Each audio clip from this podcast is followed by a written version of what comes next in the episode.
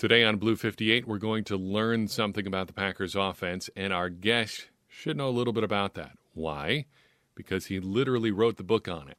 Settle in for the most in depth look at the Packers offense you're going to find anywhere. Blue 58! Hello and welcome to another episode of Blue 58, the one and only podcast of thepowersweep.com. I'm your host, Jon Meerdink. Very happy to be with you here for another episode. Today, I'm very happy to be with you because we're welcoming Bobby Peters to the program. Who's Bobby? Well, Bobby is an absolute madman. And I mean that in the best possible way. He's a football coach, he's a civil engineer, but when I say he's a madman, I mean it as a compliment. Why? Well, Mr. Peters here has written a book called The 2020 Green Bay Packers Complete Offensive Manual, and it is that. It is a complete look at what the Packers did on offense in 2020.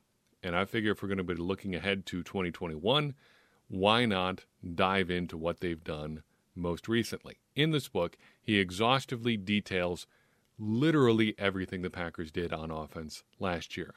And I mean literally. It's a great book, but more than that, it's a massive accomplishment. And we're happy to have Bobby with us today to talk about it.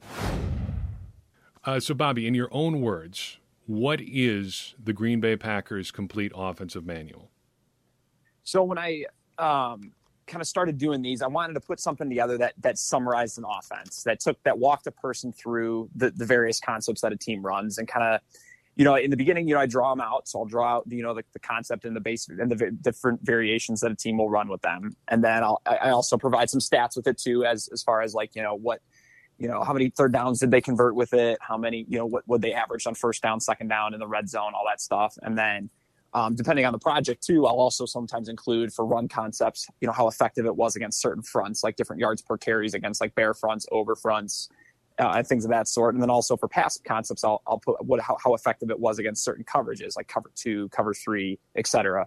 Um, and then after that, I'll kind of break down the concept. I'll use diagrams um, to kind of illustrate points that I make in that in that those sections as well, kind of showing defenders' reactions to certain things. And then um, I also have sections that, uh, and, and, then it, and then I wrap up each section with um, a why it worked and why it didn't work to kind of you know walk the walk the reader through what what made it effective for that team during a year, and, and specifically the Packers in this case, and then what what made it not work for the Packers and how what defenses were able to to to slow it down.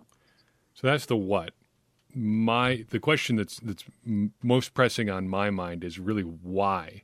Why do this? I mean, this is a lot of work, and you've done this for more teams than just the Packers. But the Packers alone ran more than a thousand plays on offense last year. Why exhaustively watch them all? Uh, well, uh, first and foremost, I really enjoy doing it. Um, it's something that you know I've always, ever since I was a kid, I you know in my parents' basement recording games on VHS tapes and uh, you know watching rewatching you know college and pro games and stuff and you know taking notes as I as I watched them and then you know as I got older you obviously you know with you know digital software and stuff you could download and um, you know watch stuff especially with you know the prevalence of NFL Game Pass coming out you know however many years it came out ago you know made the the NFL coaching tape available and um, you know, I, I, would, I would, you know, when I in the off season, you know, because I coach high school ball as well. So in the off season, I would, you know, pick a few offenses to study, and I would do in depth studies of them, and you know, to try to learn and grow. And then I would, um, somebody gave me the idea, hey, you know, you could, you could write books, you know, you could write a book about this, and I was like, you know what, I might, I might dig into that a little bit. So that's kind of how that started. But I think first and foremost, I really enjoy doing it. It's a lot of fun, kind of seeing, you know, really getting into the nitty gritty of why things you know why a team was successful, why they you know, why they struggled in certain situations, or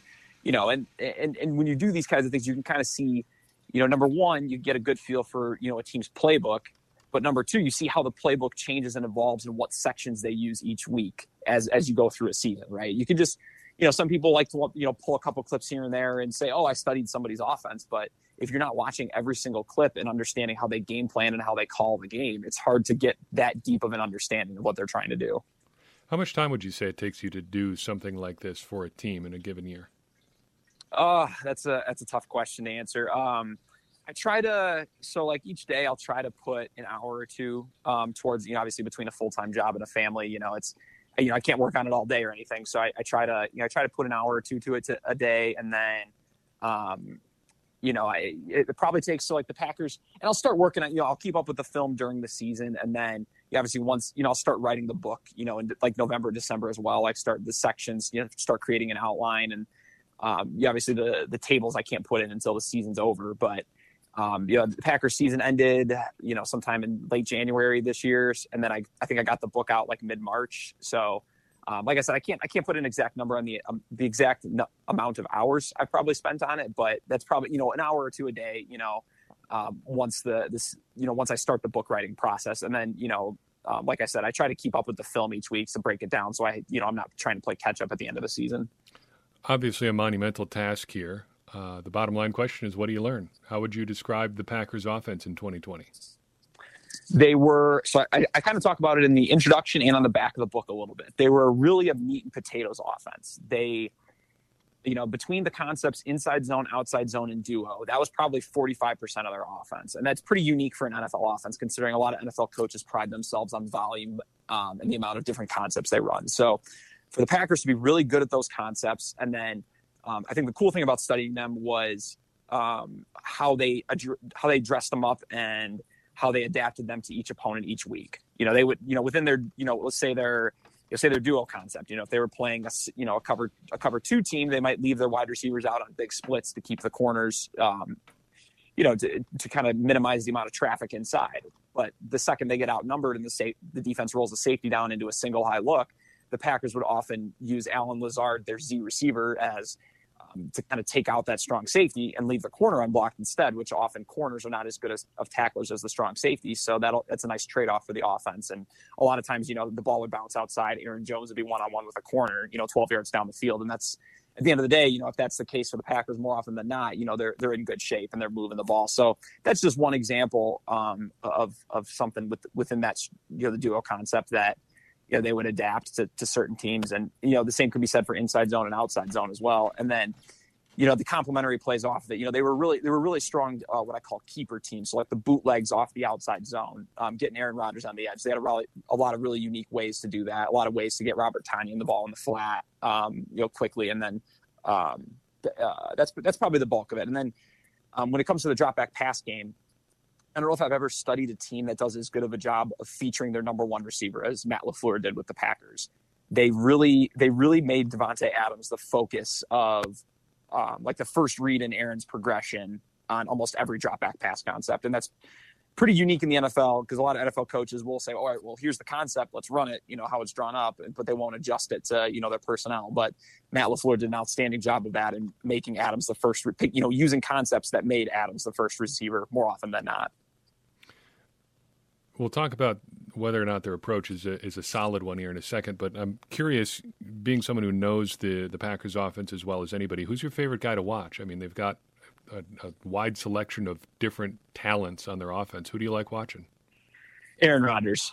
I mean, he he's he's special. Um, I think in the in the dragon concept I talk about in that section of the book, dragon is um, an old West Coast term for the slant flat concept. So the outside receiver will run a three step slant, and the inside receiver will run a, a quick uh, a quick out route directly to the flat. And that's that concept is a staple in in, in, in most offenses, um, you know, across the league, high school, college, NFL.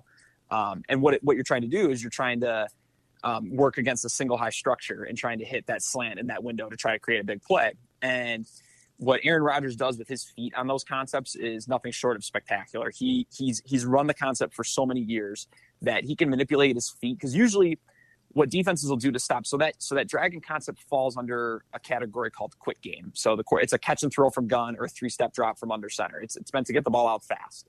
And what Aaron Rodgers does so spectacularly is what defenses try to stop these types of concepts, these quick game concepts, by rotating the safeties or rotating corners late after the ball snap, like post snap rotation, because that can really mess up where the ball's going. Because Dragon's not great against cover two or cover four, because the defense will have somebody in that hook window, that that wide hook window.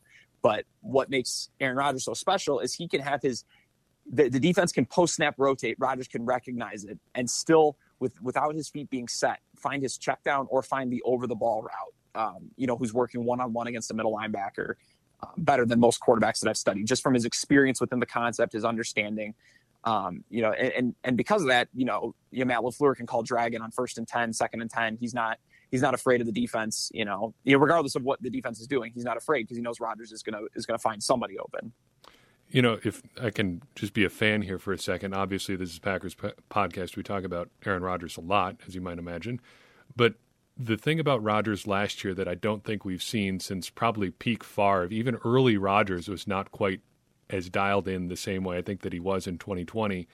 Rodgers is so cerebral a, as a player, but he somehow combines all of that cerebral approach with not thinking about it at all. And, and I mean that in a positive way. He just, it's like he lets go and just, it's like the force just enters this flow state and it just works magically. And I think you illustrated it from an X's and O's perspective why it works because he knows this concepts or these concepts so well. It, it's amazing to watch. Yeah, that's that's definitely true, and I think it's it's an ultimate trust. Um, I think you know we saw in the late Mike, Mike McCarthy years that the, the, the, trust was broken at some point, right? It was you know whether it's the system, the personnel, or what it was it was it didn't look the same. And you know, Aaron's bought completely into uh, Matt LaFleur's system, and you obviously he trusts his personnel enough to a degree where he can he can make that happen. But yeah, it's it's all the experience combined with just his his his supreme confidence in his abilities too. Um, all you mix all that stuff together, and you you get what you get watching him in 2020. I mean, like you, I think the way you summed it up was perfect. It's just playing with instinct and not doubting yourself, trusting yourself. I think that's that's kind of the the theme of of why he's able to do what he does. So we talk a lot about on the podcast, or I emphasize a lot on the podcast how it is possible, and it does happen in the NFL a lot that teams get good results with bad process, but that doesn't exonerate the process. And we've talked a little bit about the Packers' process on offense so far, a little bit. You mentioned them running certain concepts a lot more than other teams in the NFL. Basically, I guess what I'm getting at is what do you think of their approach? Is this the best way that they could be going about things? Yeah, absolutely. I think it's a sound approach. I think they have enough counters um, within their offense, um, you know, especially in the run game. You know, they're just they're so well coached. I think, you know, when you when you watch their tape, their offensive line is so consistent with number one their techniques, but number two, you rarely see guys run through free like a linebacker unaccounted for or anything of that sort. Or you know, like we talked about with the strong safety before, you don't have somebody unblocked in the box who's able to make a play at the line of scrimmage. Um, just because they're, they're sound with their assignments, and obviously their technique is great too. So I think with that said, I think you can keep the schemes, you know, inside zone, outside zone, and duo. They kind of each one of them kind of complements. Um, they all kind of complement each other. So I think if you dress them up, you know, they use a lot of fake jet motion and a lot of that stuff, and they do run some gap schemes too. They'll run power. Um, you know, they'll run power with a pulling guard as well. So they'll pull people as well. But um, I, I, think, especially in the run game, I think they're safe there. But um, you know, they really because of the effectiveness of the run game and play action, they didn't need a ton of drop back stuff in 2020 and it kind of that's what kind of did them in, in my opinion, um, to a degree against Tampa Bay. Is Tampa Bay when they in passing situations would double Adams and force other guys to win one-on-one matchups and force Aaron to hold on to the ball longer. And you know, especially with Bulaga out in that game too, they were able to get you know they were able to get home a lot faster too. So I think if there's any place for them to improve, I think it's the drop back pass game and kind of expanding certain parts of that. Um, one one thing that you know Matt LaFleur comes from you know the Kyle Shanahan Sean McVay tree and they run a ton of like choice concepts where you know a slot receiver will have like a five yard option route and they did run some looky with Davante Adams, which is a similar type of concept that I go into uh, great detail in the book. But they didn't run a ton of like the the, the staple like Shanahan McVay dropback stuff just because they didn't need it. So I think kind of expanding on those on those aspects of things will make them an, uh, a better team, um, you know, going forward if defenses choose to kind of use the Tampa Bay Buccaneer model uh, to try to slow them down.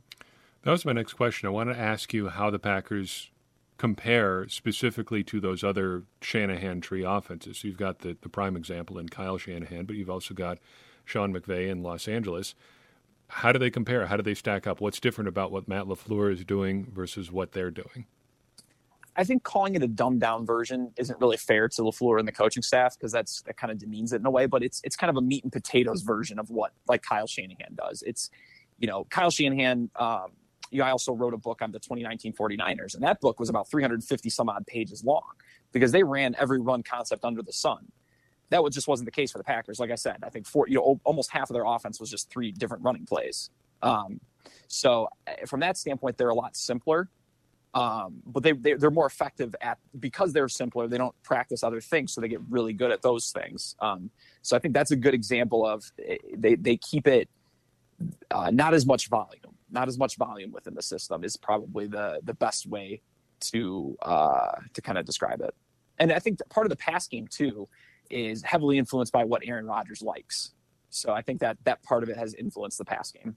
That's certainly true, and that even date, dates back to uh, to Mike McCarthy quite a bit uh, deep into the the McCarthy era. There, I'm I'm not sure how you are how familiar you are with early 20 teens Packers, but circa 2012, their tight end Jermichael Finley had a significant neck injury, and basically for about half a decade, Aaron Rodgers abandoned the middle of the field.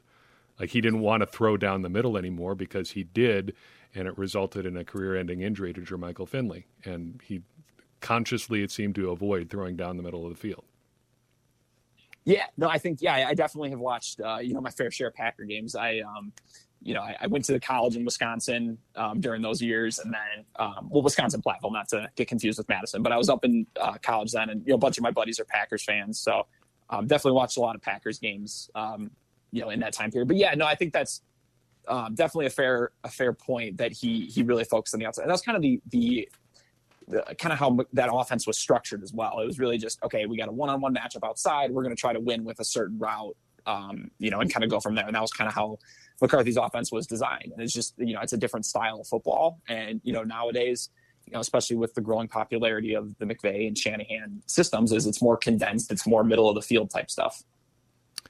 So if you were in charge of the Packers, let's not even say in charge, say you sat down with Matt LaFleur, you get a one on one meeting with him and you say, Matt, I really like your offense. Um, you are maximizing your personnel, you're doing all these things well, but if you could just try this, what would you have them do differently on offense? I mean, I don't, think there's anything uh, specific from that standpoint. Like, not one thing that I would say, hey, you know, if I were you, I would do this different or anything. I think it's just, you know, especially from my standpoint, right? It's like I don't know you know, like obviously from the outside, I'm able to write the book, but I'm not able to, you know, sit in the meetings. Like, what exactly were you trying to do here? Like, why, why did you approach it this way? So I think there would definitely be a lot of questions I would have to ask, you know, as far as like, you know, the, the thought process behind stuff, but nothing really jumped out to me as like, okay, they should have did this or they shouldn't have did that. I thought the, the approach was pretty sound and they had enough, I thought they had enough relatively enough answers within the system um, to to handle stuff. You know, like I said, I think you know adding some different stuff in the drop back pass game might be an area I'd focus on. But what specifically, you know, as, as far as a specific concept or two, I, I, I don't know if I could um, you know say definitively right now.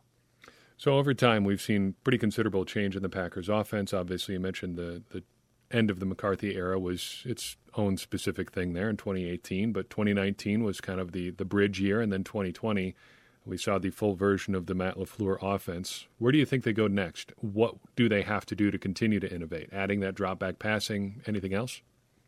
Yeah, that's probably where I'd start. I think too, um, and I mean, part of the reason, um, you know, I think um, kind of the slow, the screen game. Um, you know, they run a ton of bubbles and nows. I would, I don't really call those screens. I could call those like extensions of the run game. But as far as like the slow running back screens, tunnel screens, stuff like that, to like relieve, you know, like where, where linemen are getting out. Um, I think that's that's an area and part of it is they just didn't need to because they were up in so many games and they, they had such a good run pass balance that you know defensive lines weren't teeing off on the pass game but um, I think growing that part of the offense as well um, would, would serve them well. But I think the biggest component is just the uh, creating. I mean, they didn't have an issue creating open receivers early in the progression for Aaron within the dropback game, but they just didn't need a ton because their run game and play action were so effective. So it's it's one of those things where it's like if they needed to, you know, it would be interesting to see what they had in store. But I, I just feel like they went into a lot of games and, and didn't need a lot of the concepts just because they were up and some of their base stuff was working so well. So, Bobby, where can we find you? Where can we find your work? What should we be looking for from you here in the future? Um, so my uh, my Twitter handle is at b underscore peters twelve. Um, I you know, I, am like I said, I'm a high school football coach, so this time of year I don't post as much to Twitter as far as like videos and stuff. Um, you know, all, all 22 clips with like breakdowns and stuff. But um, I, I, still try to post a little bit here and there. Uh, definitely, I post a ton more in the off season on there. And then all my breakdown books can be found on Amazon. Um, this past year, I did a, a, Packers, and then I also did Jon Gruden's offense with the Raiders, which was a lot of fun. I had a, I had a ton of fun with that project. Ra- uh, Jon Gruden does a lot of good stuff out there um, in Las Vegas. So those are my two most recent projects. You can find both on Amazon. Um, you know, the Packers book is the 2020 Green Bay Packers Complete Offensive Manual, and then the 2020 Las Vegas Raiders complete offensive manual as well. Um, I can't remember the other part of your question. Uh, what are we looking for from you in the future? Oh, you have any idea um, what you're going to be looking at in 21? Um, I've thought about it a little bit. I think I'm gonna definitely, you know, I always every year I always watch what Kyle Shanahan does in San Francisco. Um, I, I always break them down. You know, going back, you know, probably four years now. They they are like, in my opinion, they're the gold standard for that system because just because they do so much, you know, they're always experimenting and trying to find different ways to do things. Um, so I'll always break them down. I'm really intrigued what Mike LaFleur, Matt's brother, is going to do with the Jets. Um, I really liked his approach to the, the game last weekend um, in, in Green Bay against the Packers and what he tried to do against uh, their defense as far as like the different volume, the different variations of outside zone he was running. Some of the drop back pass concepts he was using too were pretty interesting. And you know, but yeah, obviously a lot of it's a lot of it's, you know, probably 80% of it is a carryover from, you know, what Kyle did and what he did in San Francisco with the 49ers. But, you know, he's going to have his own twist to it. And um, I, I can't, you know, I think that's a team I'm going to keep an eye on as well. Big thanks to Bobby for joining us on this episode of Blue 58. Appreciate him spending a little bit of time with us. Do him a favor, buy, buy his book. I've got links to it in your show notes here. Uh, you can also check him out on Twitter. Search for Bobby Peters. It pretty much gets you there, but there's a link in your show notes here as well. So I've got for you in this episode. Appreciate you tuning in. We'll be back tomorrow with a look at the New Orleans Saints for week one. We made it, folks. We're all the way there. If you enjoyed this episode, Appreciate you sharing it, but also reach out to Bobby and tell him what a great job he's doing. Uh, we want people like him to continue to do a great job that helps all of us get a little bit more in touch with what the Packers are doing and ultimately makes all of us, me especially, uh, smarter Packers fans. And as I always say, smarter Packers fans are better Packers fans, and better Packers fans are what we all want to be. I'm your host, Jon Meerdink. We'll see you next time on Blue 58.